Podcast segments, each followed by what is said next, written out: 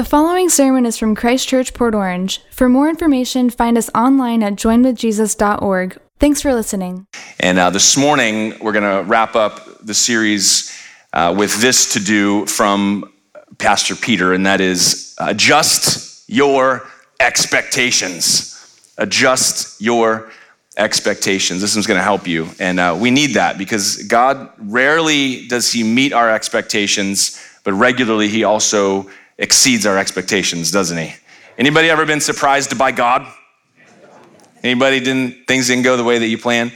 Yeah, God, God's really good at uh, at just blowing right past all the things we think he could do, should do, would do, when. All he doesn't care about your calendar, time frames, but he's got really amazing and powerful purposes, and he gets all his stuff done. Isn't that so incredible?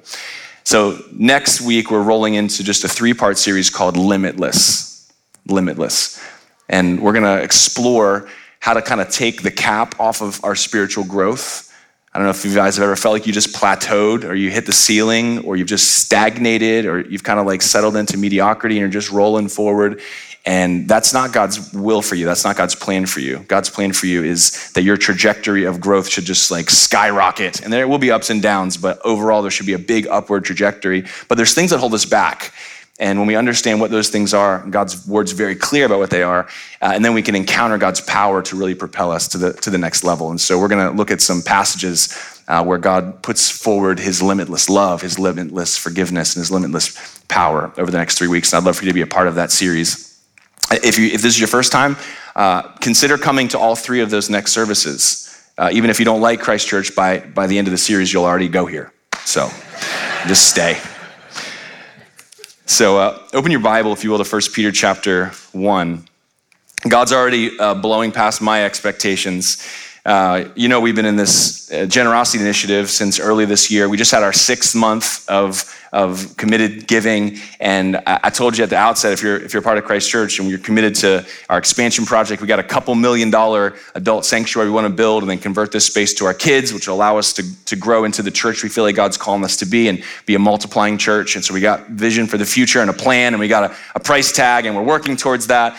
And so we were curious if, if our little ragtag church could put together uh, the, the the financial support to make this happen. And it looked like we were going to be right there, real close. But I wanted us to exceed one hundred percent. The professionals told us to expect eighty to ninety percent of our commitments to come in. And I wanted to be like, not this church. We're going to do one hundred plus. And then every single month we were over one hundred percent, one hundred thirty, one hundred fifty, two hundred percent one month.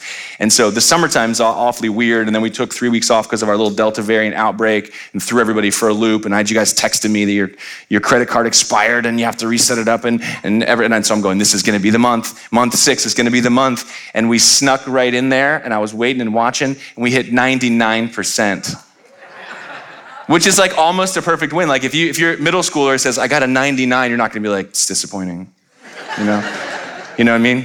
And if you are, if you if you do say that, you need counseling, and your child definitely needs counseling.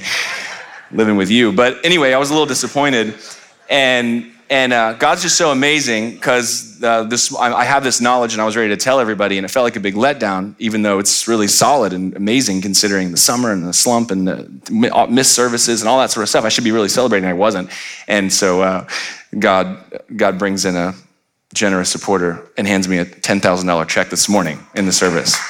Yeah. Oh, here's some unexpected giving. Oh, all right. Yeah, so that puts us at one hundred fifty percent, just like that, just with one check. It's crazy. So God's awesome. You guys are going to love this. All right, let's get into this together. Uh, but let's pray. Yeah, First Peter. We're going to read just verse thirteen this morning. We've been bouncing around the first twenty-one verses or so, but I got a lot to say in a little bit of time. So let's pray. Actually, let's read First Peter one thirteen, and then let's pray.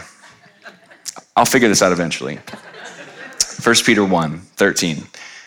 Therefore, preparing your minds for action and being sober-minded, set your hope fully on the grace that will be brought to you at the revelation of Jesus Christ. Father God, we thank you for your word that is provided for us and has been preserved for us, that now hundreds and thousands of years after its initial writing, God, we can encounter your power in these words. God, we thank you that you have breathed out and spoken. You have given us life and that you have given us hope and truth. And so this morning, God, I pray that we would encounter you in your word, that you would give us eyes to see, that you would give us ears to hear, minds to understand. God, I pray that you would renew our spirits, strengthen our faith, and build our hope. As we look to Jesus, God, we need a revelation of Jesus Christ today. We know a day is coming when everyone will see him, but we need a revelation this morning. And so, God, we have we have every reason to anticipate that you will do what you have promised. And so we ask in Jesus' mighty name. All God's people said, amen, amen. amen. Uh, Each one of these series, these little sermons in the series have been uh, to do of how to set your hope. And we need this because we can find ourselves shifting the foundation of our hope to things that are not trustworthy. If you've ever uh, relied on people to do something for you. I don't know if you guys ever heard these jokes about the afterlife. You know, there's always Peter at the pearly gates because he's got the keys of the kingdom, and Revelation says there's gates of pearls. And so people imagine heaven as being this ethereal place with pearly gates, and Peter's at the front. He's like the doorman, and people like want to get in and want to get out. And there's all these jokes about who's in and who isn't. It's they're they're they're awfully demoralizing if you're the pun of the joke. Anyway, I heard one of them where uh, Peter goes to Jesus and says, "Hey, we got a problem. Uh, one of the pearly gates is broken." And Jesus said, well, then hire a contractor. And he said, there's just one problem with that. They're all in hell.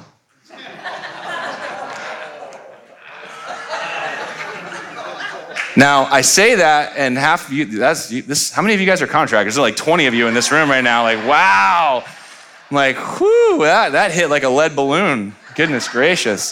Save that for the conference. Yeah. Yeah, well, the funny thing is, um, a lot of times people's bad rap on contractors is because they had unmet expectations. Because people get this idea in their mind like they're gonna renovate their kitchen and they're gonna go away and it's gonna happen in fast forward like on H G T V. You know what I mean? Like, and ah, ta-da, it's all done. And there's no change orders and no extra costs and no delays and no, no labor shortage. It's just like, I went away and I came back and it's just that ending scene of every H G T V show where everyone's crying. And then they have to deal with a real person. Right? And nothing ever goes to plan and everything doesn't look as good as you'd like it to look. And part of the reason all those shows, if you watch, they're like, here's this amazing kitchen. And they like focused in on like a plant and a pot holder. You're like, what?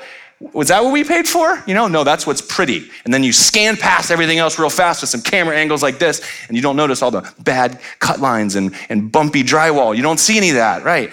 And so we get this unrealistic expectation, and it makes everybody uh, hate contractors. So can we just show the contractors in the room some love?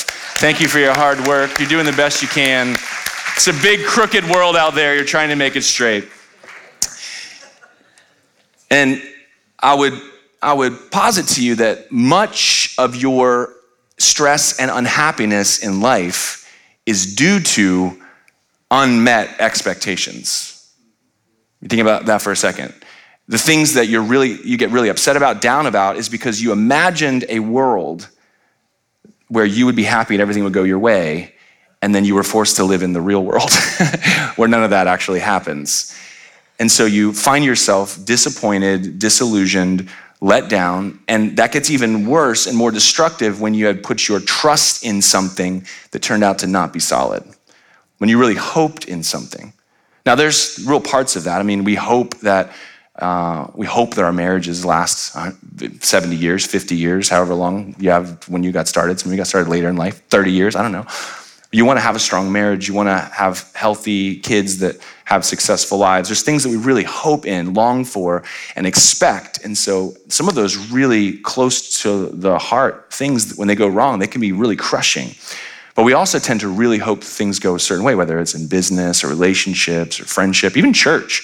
A lot of people I've talked to have been really hurt in church environments. And so much of that has more to do with the expectations that we had than they do with the actual situations that we walk through. And so I want to draw your attention to a spiritual reality, but it's incredibly practical too, and it, it, it fires on every kind of relationship. And let me explain it this way. All of us have expectations. The one thing that every single one of you brought to church this morning was expectations. Two weeks ago, you brought expectations to church and there was no coffee and donuts. And you were like, this is gonna be a bad day. I can feel it. Because you were you skipped breakfast and you didn't get coffee at your house because you knew we had the best coffee on Sunday mornings, and then nothing. Just look at you guys all taking a sip simultaneously. It's beautiful. See, we bring our expectations into every relationship, into every situation, into every new season. We have a way that we see it going. And a lot of times that happens very subconsciously. And so many times our expectations go uncommunicated. Think about this. So uncommunicated expectations. If you're taking notes, you can write that down. Uncommunicated expectations. This happens in marriages all the time. Remember when you first moved in with that person and you thought they were going to be a lot like you, and they're not at all. They snore and steal the covers.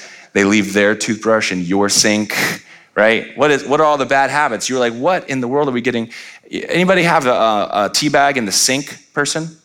You got a tea bag in the sink person? Anybody got a tea bag in the sink person?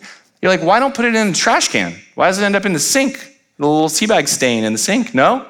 Three of you are laughing hard, so somebody in here does. You have these expectations of what life is gonna be like, and then it ends up not being like you expected. And so many of those expectations go uncommunicated. And we say things like, I thought it just kind of went without saying. Well, I'm here to tell you this morning, nothing goes without saying. Can I get an amen? Most of our unmet expectations began as uncommunicated expectations. Oftentimes, we didn't even tell the other person what we expected from them. Now, that this will lead you through a season where you become disappointed in everyone and kind of jaded. It's called your thirties. I don't know if you're, any of you have been through that at all. Now, I'm escaping my thirties this December, coming to a theater near you. You get a forty-year-old pastor. I'm really excited because in the last decade, my expectations of most people have really plummeted. And that's a really wonderful thing. I'm happier now than I've ever been. People people tell me all of their commitment and excitement, and, and my response is, I love you and we'll see, right? And that's just part of being in your forties. And I'm very excited about this season. I'm a much happier person. And I found myself riding the roller coaster of unmet expectations. And a lot of times it was uncommunicated. I just didn't say what I expected. I didn't communicate clearly. These days I try to tell everyone what to expect from me. I want you to know what I'm like and not have to find out the hard way, you know, like my wife did. So, unmet expectations, uncommunicated expectations. Uh, and then, unfortunately, many of us have unreasonable expectations. I was sitting by the pool yesterday, and I had a first like day, a whole day off, twenty-four hours. Nobody called, nobody got sick, nobody was in the hospital, or at least ended up in the hospital, or told me, if you if that happened to you, I'm sorry. I didn't know. I was in the pool, ignoring my phone. And so I'm sitting in the little sun shelf, and uh, Julian comes out, and he's in his bathing suit, and he's standing next to me, and his sister jumps in the pool, gets him a little wet. You got me wet! He's screaming mad. I'm like, bud, you're by the pool in a bathing suit. Unreasonable expectation. We had this experience of, uh, actually it was about a year ago, we're sitting in Chick-fil-A. Remember when you used to be able to eat indoors? And uh, we're sitting in Chick-fil-A and it was full because people were out and doing things. And we're there with our kids. And Chick-fil-A is like the consummate kid restaurant. Can I get an amen? Tiffany and I don't go to Chick-fil-A on date night, just in case you were wondering. Not the ambiance we're looking for.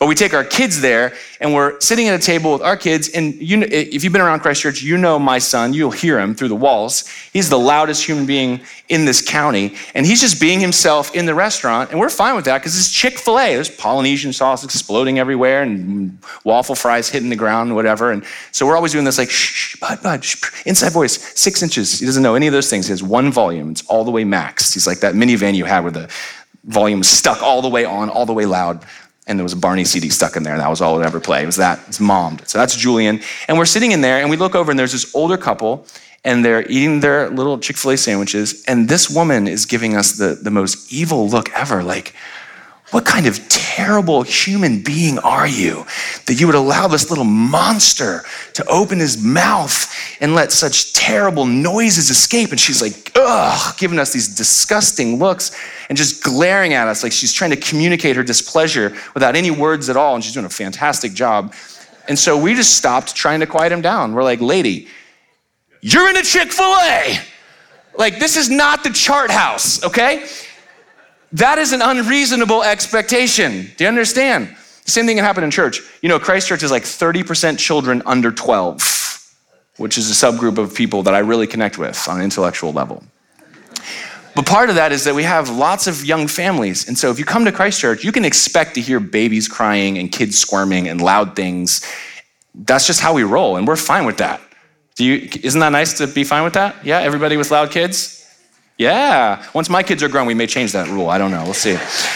But for now, so much of our expectations, if we actually said them out loud, we might actually realize just how ridiculously unreasonable they are. And yet they are the things that are dictating much of our happiness. And so as you learn how and where to set your hope, let's do some work to adjust our expectations. Adjust our expectations. Now, one of the things the Bible is really clear about in pretty much every book is that we live in a world that is broken, that has trials and troubles and atrocities in it. That is the real world we live in. And one of the things I love about the Christian faith is that the scriptures deal with the world as it actually is. The scriptures give us hope in a broken world. They give us an object of faith to bring to bring deliverance from a broken world, to heal people who are in the broken world. There is no fairy tale, unicorns and butterflies version of the world in the scriptures. And that actually is very encouraging to me, because we're actually living in a world right now where, because of our prosperity as a nation, we are letting people project to us this idyllic vision of the future that, if we just take this one certain course, can bring about things like equity for everyone, income equality across the board. This means you can work at Burger King or not Burger King or not even work, and everybody has more than enough. You have the salary of an executive. Listen, that world does not exist. That will never happen. So much of what is being pushed our direction as assumption is actually hope in a fantasy world that will never come to pass. And yet what it'll cost us to get there is everything. And we will be living in a dystopian new world, but the problems will also always be somebody else's fault. And it never ends. It will never, never, never, never, never end. We, if we keep moving in this direction where we hope we can get to this thing, then we don't recognize the thing that we actually have. And what I love about the scriptures is that they give us hope in the midst of reality, and not hope for some mystical, magical thing that we actually know can never take place. And the more we try to make it happen, the more we move towards what is progressive, the more backwards we end up going. And so I want to give you hope for the world as it is, and that's what the scripture does. And let's do the best we can to be ambassadors of reality. Can I get some ambassadors of reality? Because we're moving towards the United Social States of Ruined. That's where we're going, the U S S R. All right. So are our expectations unmet? Is that where our unhappiness, disappointment, disillusionment, concern, hurt comes from? Did we ever communicate those expectations in the first place? Did we ever say out loud what we actually wanted or expected from another person or situation? And are our expectations reasonable? These are really helpful diagnostic questions. Now, I could have called this last sermon in the series not adjust your expectations. I could have just called it lower your expectations. I could have just said, and this is what my thirties have helped me to see. If you just lower your expectations of everybody, you're just a lot happier all the time. Seriously. And there's lots of, of like legit like journals. I'm talking about like psychologists and psychiatrists have written like P H Ds on, you will be happier if you just lower your expectations, to just expect everyone to suck all the time at everything. And then you're just delightfully surprised when anyone's remotely humane. You're like, oh, what a what a blessing, right? And it's it's true, it is this world where the the more the more you lower your expectations, the higher your happiness goes, because you aren't disappointed and you aren't disillusioned and you aren't let down and you aren't broken. But it's really important as we evaluate our expectations of God. And that's what I want to do with the time I have left. Because everything I've talked about could be applied to your marriage. It could be applied to your neighbors. It could be applied to the school you're in. It could be applied to your business. Any relationship you have with humans, what's your expectation? But I want to talk to you about the expectations you have on God, because some of them are unreasonable. And in fact, he's communicated what you should expect, and maybe you didn't even listen. And maybe some of what you feel towards God. If there's some resentment beneath the surface, you would never admit to that, especially not in church. But when things didn't go your way and you have yourself a little anger at God or confusion, or you felt like you knew him and now you're like, who are you? Like, what are you, what are you doing? If you have this reservation, like, hmm, yeah, a little, cyn- little cynicism, and this can happen below the surface. A lot of that may come because of non-met expectation that you didn't necessarily need to have. You never said it. You didn't listen to what he said. And it actually turns out it was unreasonable. But my biggest concern is not that your expectations of God are too low or too high. It's that they're too low. I think actually most of us don't recognize what God actually offers to us that's so amazing and wonderful and powerful, which is why we're going to spend three weeks in this Limitless series that's coming up, because our expectation is actually far lower than it should be, even though sometimes we feel like it might be too high. So let's consider this for a second. If you go back to First Peter, if you have it in front of you in a paper Bible or on your phone, you'll notice that in his introduction, Peter says, to those who are elect exiles of the dispersion, and so we talked about that in week one, elect exiles, that you were chosen to be cast away, that you were picked to be persecuted. Those things don't seem to go together. So not what we expected or hoped for or wanted, but God chose it. Now they're in these different cities. And it says in verse two that this happened according to the foreknowledge of God the Father. Think about that phrase for a second. According to the foreknowledge of God the Father. It's actually an incredible comfort that we worship the God who knows everything. Just let it sink in for a second. There's nothing God doesn't know. This is incredibly comforting. Now, this should not push us to be deterministic or fatalistic and think it doesn't matter what I do because of what God knows. That's dumb. And that's not the real world. That's a fake religious world, if you've ever thought that. But that God is in control of everything and knows everything is the foundation for the hope that he gives us as we walk through this broken world. He knew it. He knew what the exiles in First Peter were going to go through. He knew the disappointments you were going to face. He knew the heartache that you were going to experience. He knew the death and the grief. He knew it all. And it's according to his foreknowledge that he gives us hope. See, God's not surprised. He's not caught off guard. He's not shocked. You can't shock God. Isn't that good? We shock each other all the time. You ever had somebody that you really didn't expect to screw up royally, really let you down? How could you? God's never said that, ever, ever, because he knows everything. It's according to his foreknowledge. If you read this whole section, which we've done in previous weeks, and you get all the way down to verse twenty and verse twenty-one, there's a summation of everything, and it says, he was foreknown before the foundation of the world, speaking of Jesus, but was made manifest or visible in the last times for the sake of you, who through him are believers in God, who raised him from the dead and gave him glory, so that your faith and hope are in God. And so we begin this section with the foreknowledge of God. We end this section with what he foreknew. And what he foreknew ultimately was not the disappointment you would face. Ultimately, what he foreknew was the son that he would send, the son who deserved to have everything go right for him and yet God allowed everything to go wrong for him, the son that deserved to have God's approval and his acceptance, and instead he was rejected and condemned. What God knew and what God saw was how God would fix the broken world, and his name is Jesus. Think about this for a second. The foreknowledge of God is what kept him from judging the world. In Genesis chapter three, when Adam and Eve sinned, they heard that the day you eat of it, you shall surely die. And on the day they ate of it, they did not surely die. Not all the way. They were disconnected from God. They went into a world plunged in darkness, but their life remained. In fact, they lived hundreds of years. The justice of God could have ended the scriptures in Genesis chapter six when he saw that the intention of every human heart was only evil continually, and he repented. He, he regretted that he had made man on the earth. And so he decided to flood the whole world, but he had made a promise. And so he preserved a remnant, Noah and his family, and he started over with them.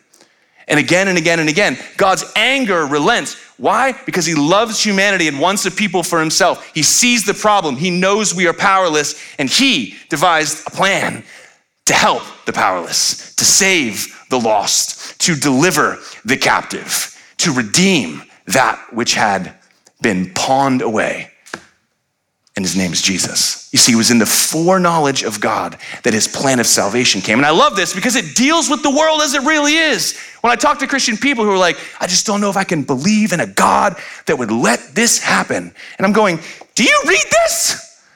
Do you know how terrible this is? There's whole chapters of this book I will not let my middle school child read. Don't, you are not allowed to read Judges. Do not read Judges nineteen. See, I just got your high schooler to read the Bible. You see that? They're gonna go home and be like, what's in there? I gotta find out the gory R-rated chapter. There's more, I can give you the other chapters. It's terrifying, it's, it's awful. And awful is happening all over the world. See, our problem is that we've been living under the blessing of prosperity, of commitment, of honoring the rights of human beings. And our world has gotten better and better and better in our little border, in our little country. Do you know that? This is one of the reasons I did not like when Trump was saying, make America great again. I didn't like that. Now, I voted for him, I told you that. But I didn't like that because there's a lot of people who America was not great for. But the great thing about America is if we do things the way we had started, it'll always keep getting better for everybody. That's what is great about America. But here we are living, and we can get myopic and not realize the horrors that are happening across the world. Although coming to a town near you, the horrors are making their way our direction.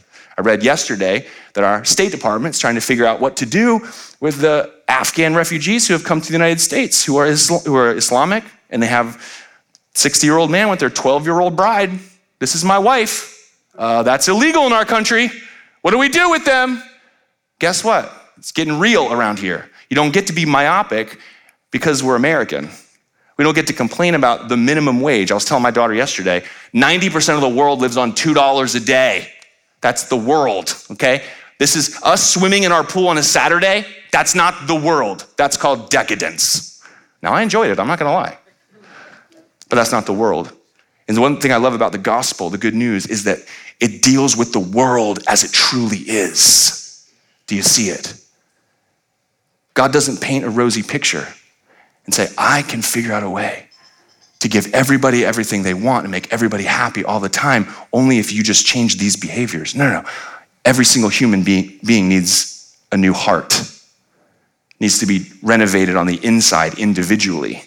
No system that we have where we agree with each other to, to honor each other's rights in any, any way will hold up when there is broken humanity. This is why we need a justice system. Do you know it? Because there's transgression. The only way to solve that problem is through the hope we have in Jesus. And this happened according to the foreknowledge of God. He knew.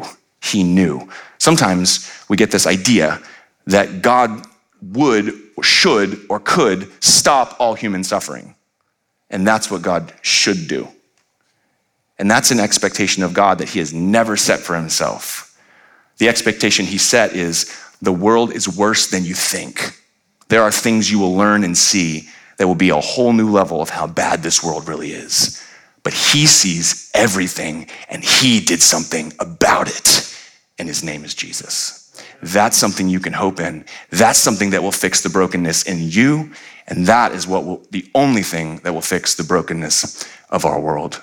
Now listen, every good thing in our world, everything that works well is established in truth. And this is who Jesus is. And so anywhere you find something that's doing good for people, you will find a connection to biblical truth, okay? This is why I changed, I'm no longer a Republican, because now there are no Republicans and Democrats. There's Democrats and Republicrats, and everybody's a mixed bag, and I'm not in it anymore, no party affiliation.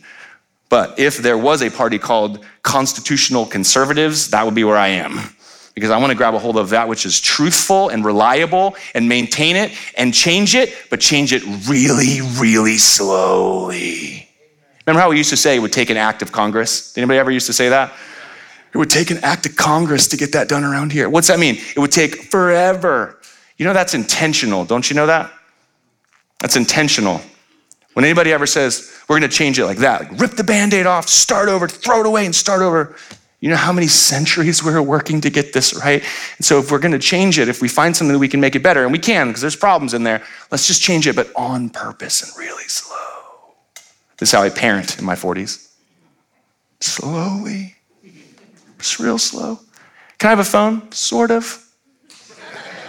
Here's a phone. This does nothing but make calls. I know. Son, we'll slowly turn it on for you when I'm forty-five.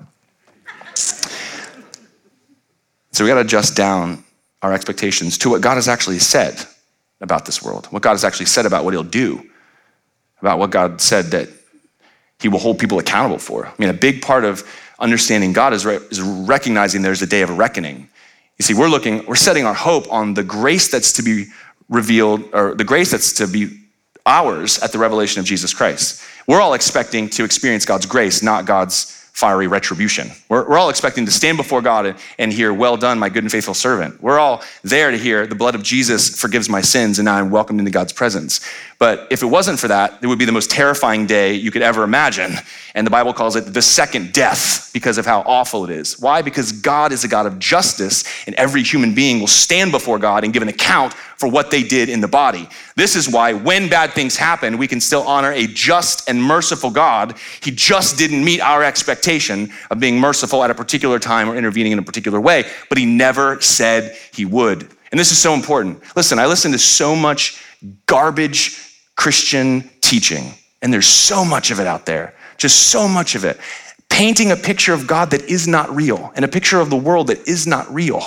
And it's devastating because it works for a while. Because you can go through an awesome season of life where everything goes well. I even shared last week the story about how God physically healed my eyesight. I, I experienced a miracle in my own body. I shared that story. So I know miracles are real.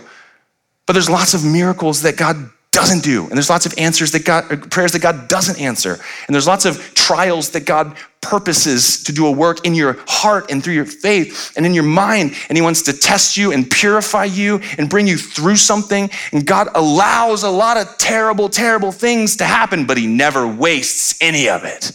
And if you hope in him through it, and if you trust in him through it, he'll do things in it you could never imagine. And you start hearing people around here saying, I thank God for what he did during my cancer. And I thank God for how he changed my perspective when I lost this child. And I thank God, and I would never have changed it for what he did in my marriage after the affair. What is wrong with you people?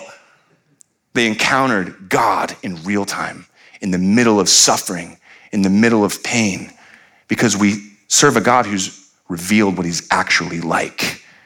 And he's done the one needful thing, and he'll never leave you through the rest of it. That's a God you can count on. That's the God you can hope in. And we need to adjust our expectation to what he has revealed. And listen, it's also unknown. God foreknows everything. We don't. We don't. If you meet any Christian that tells you exactly what will happen, they're wrong. I love it when people come out on the news and they're like, we have calculated the day of the end of the world. And I'm like, you're an idiot. Every single time. I can guarantee you now that the day you just picked is absolutely not the day. I know it could be any other day, but now I know it's not that one. By process of elimination, if you get enough idiots, we might be able to determine the day because nobody knows the day. It's literally what it says. But we figured it out. You're not that smart. Yep. I'm just waiting for that day to come so you can tell me the next day and why it was wrong and wasn't your fault. But here we see in this passage, if you look down at verse six, where it talks about us being tested by fire, there's this subjunctive phrase. Do you guys, any English teachers, do you guys remember the subjunctive case? Nope. It means might happen, may be. It means it's a potential future that we don't know if it will be fulfilled or not. The subjunctive. And that's what we have in this passage. What does it say? It says, in this you rejoice, though now for a little while, if necessary, you've been grieved by various trials, so that the tested genuineness of your faith, more precious than gold that perishes, though it is tested by fire, may be found to result in praise and glory at the at the revelation of Jesus Christ. We're back at this same exact moment. In this you rejoice, though now for a little while. So here we have, if necessary, you've been grieved by various trials. Sometimes God puts me through something and I'm like, was that necessary? Turns out it was. It was un, unlovely, but completely necessary. And so we have this idea that something might happen and we don't know what it is. I, I don't know what you're gonna go through. Today may be, you may think your life is going as bad as it's ever gone, and it might actually get worse tomorrow. Tomorrow you may go, man, I wish I could just go back one day. Because we don't get to know what may be. But the thing we do know is that if we put our faith in God and our hope in God, he will bring us through everything that he's causing us and calling us to walk through, and what will result is in our salvation at the end. This is what God wants to, to do in us. So listen, we're real about the, tr- the trials and the troubles that people go through. I love Winston Churchill during the Second World War. He said in a speech, if you're going through hell, keep going. Think about that for a second. If you're going through hell, don't stop. This is like, you ever been driving through a bad part of town, right? You ever been driving through Casadega at two a.m.? I'm gonna skip a story from when I was twenty-one, but driving through Casadega at two a.m. and you get that, that uh, you know what, it doesn't matter how little gas I have, I'm gonna, I'm gonna, I'm making it to D-land. I'm gonna keep moving until I get to Orange City. If you're going through something dark, you gotta engage with God and keep moving forward. And this is where I want us to take our adjustment of our expectations. Now listen, when it comes to people, you can pretty much always just turn it down and that'll get better for you. Okay? There are some people that you need to turn your expectations up. When we get to a sermon about marriage, we'll talk about that. And I'll say, listen, that's unacceptable. You need to turn your expectation up, set a boundary, or put them on the couch. We'll talk about it. But mostly with people, we can adjust down. But I want to talk for just a minute as we close about how we can adjust up when it comes to our expectations of God. Look at back at verse three. I love this phrase. Blessed be the God and Father of our Lord Jesus Christ, according to his great mercy. That phrase could have been skipped. It could have gone directly. He has caused us to be born again to a living hope through the resurrection of Jesus Christ from the dead. That's a pretty phenomenal sentence, but it's preceded by the phrase, according to his great mercy. One of the things I love about being a Jesus follower is every single day and every single year, I become more acquainted with how great the mercy of God is. How much I deserve to fail and how much God lifts me up. How many times I've made the wrong choice, said the wrong thing, acted the wrong way, and God forgives me and prevails in a situation and works in my heart and changes my circumstances. I make a dumb choice and then God still presents a solution. I love that. I'm like Mister Trial and Error. If you're gonna hang out at Christ Church, get used to this. It's just, I, dr- I drove off a whole eldership because of this feature of my character. I have I have this desire and design to motivate and mobilize the mission. I always want to keep Christ Church nimble and moving forward. I want to keep us like loose and ready to go. You like that? Oh, now listen, that's really bad when your church is thirty years old because you need to be like a stalwart, stable, and you make, you start to just, it's like, they always say like, it's like turning a battleship. Why not a cruise ship? Turning a battleship, you know what I mean? Aircraft carrier, just slow incremental change. But when you're a young church plant, you got to be able to go, let's try this. And if it works, it could be awesome for everybody. But then sometimes it just doesn't. You're like three weeks into something that's six months long. You're like, this is, this is bad. This is a bad idea. And so we just stop. We just try something different. Man, I used to have some people that would just be, they would drive them nuts. I'd watch the veins in their head popping, their eyes twitching. I'd be like, listen, we tried this. It didn't work. We need to like re- repivot. What? I'm like, cut our losses and do something different. What? And how many times have I done that? Oh, Lord, help me. But every single time, God teaches me something. God shows me something. God does something that we couldn't imagine. And he, he gets us better at listening. I heard Warren Buffett say it this way. Somebody asked him, what has been the key to your success? And he said, good decisions. And they said, well, how do you get to make good decisions? He said, experience. They said, where do you get this experience? He said, bad decisions, right? So some of this you just can't learn any other way. And you will find that you will either grow in your adjusting your expectations with age. So some of you are of a certain age in the room and you you have adjusted your, if you've adjusted your expectations, raise your hand, come on. All right, so if you've been around for a while, but you will meet people who are like seventy years old and they've never adjusted an expectation. And they're just nasty, cynical, judgmental people. Ah, it's wrong, this world's so screwed up. People, unbelievable people. I'm sorry, I'm sorry. You have a neighbor like that? You're like, I did, I moved, it was so bad. I told you last week, I was like, bring your most judgmental person, most critical person. So if you got invited to church this morning, I'm just kidding, I'm just kidding. See, a, a huge part of this adjustment of our expectations, if we don't make these adjustments, it just hardens us in our view of the world, in our view of people, in our view of society. And we start blaming them and they. Who are them? We don't know. Everybody, everybody else. And we do the same thing towards God. And you can just, you can just like fossilize into this crazy crotchety, old, crusty thing that nobody wants to be around. But a lot of that's just because you are unwilling to adjust your expectations. And the cost of that is your own joy. And so this is what I want to set you free from with your relationships, but mostly with God. And so look at how he did what he knew he would do according to his great mercy. Listen, there's a perspective that comes when you recognize the, the power and the levity of our Christian experience. I was on a course of destruction. Now, I was born in America in the twentieth century. I was born to a family with a mom and a dad who were together for almost all of my childhood. My dad worked hard. My mom parented us well. We were raised in the church. So I have a lot of things going for us. We were we were below the poverty, the American poverty line.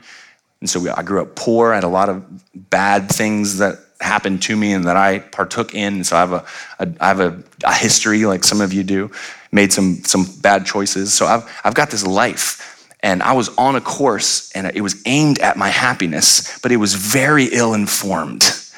And what happened to me at eighteen was God got a hold of me. He he broke in. I wasn't paying that close of attention. I can't take credit for what happened to me when I was eighteen years old, but I heard the voice of God and I got a reality check and an invitation to repentance and faith. And so not knowing what the future would hold, I set aside all the things that I thought would make me the happiest and I put all my chips on the Jesus table and I said, I'm all in.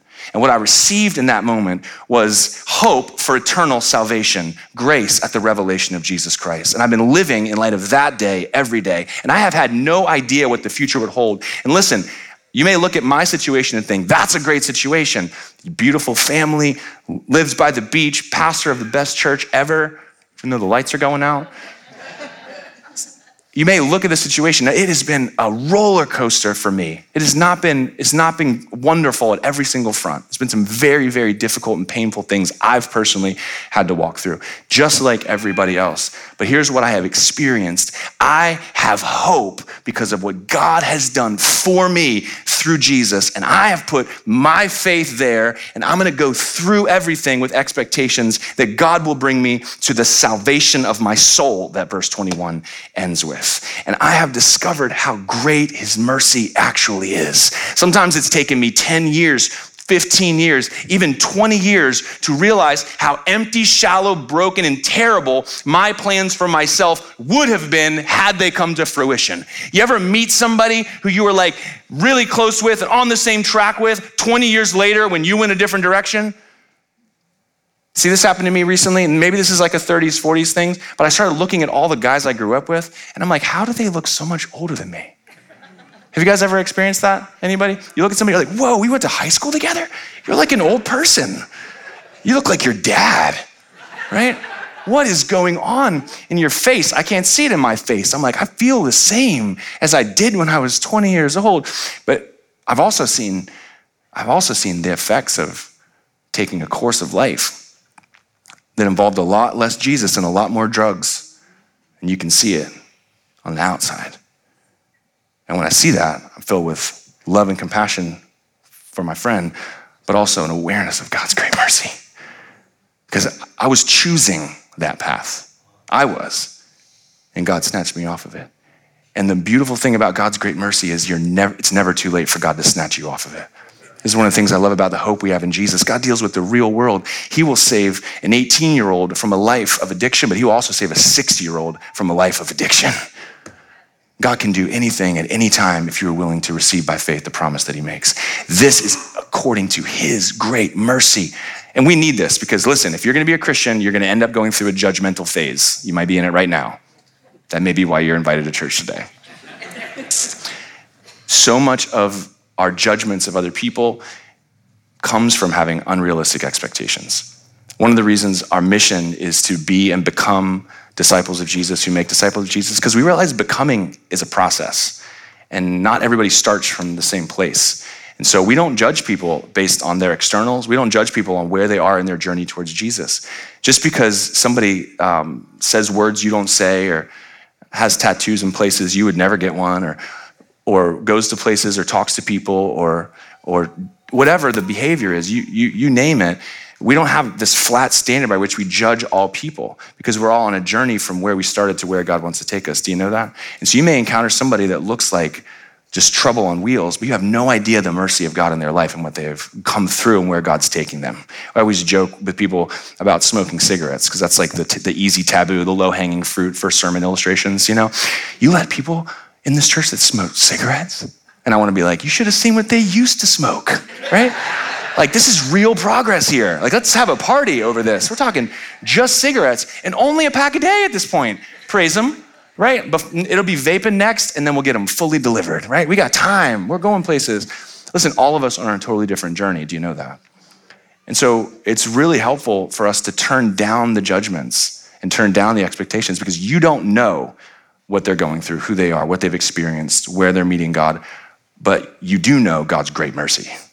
And if God's shown great mercy towards you, then we ought to be people that show great mercy towards others. And I want to say, lastly, that we need to learn to show great mercy even towards judgmental people, because we live in this world too, where um, you can you can all of a sudden go from being the right, the right people, the right way, the right thing, to suddenly everything being flipped on you, and now you're the problem and you're the evil. the evil person.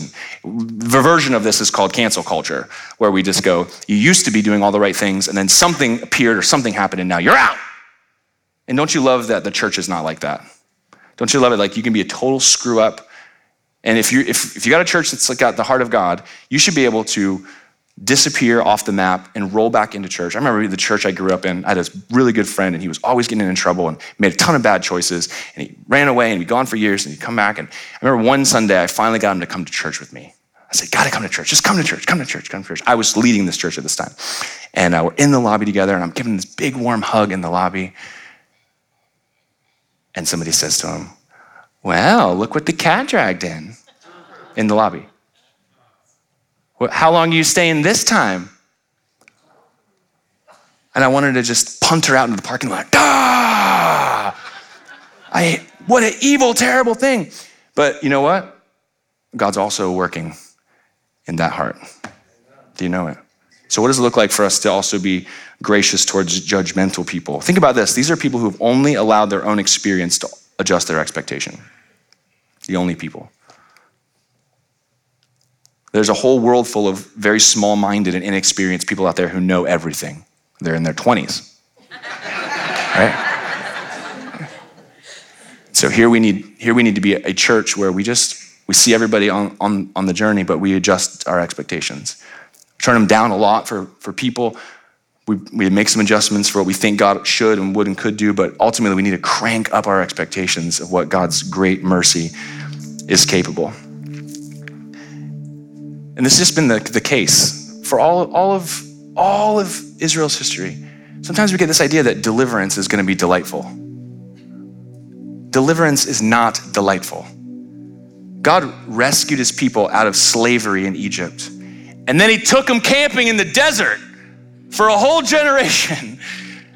It wasn't delightful, but it was according to his great mercy, because he taught him things and he revealed things and he set up a, a, a nation to go in a direction.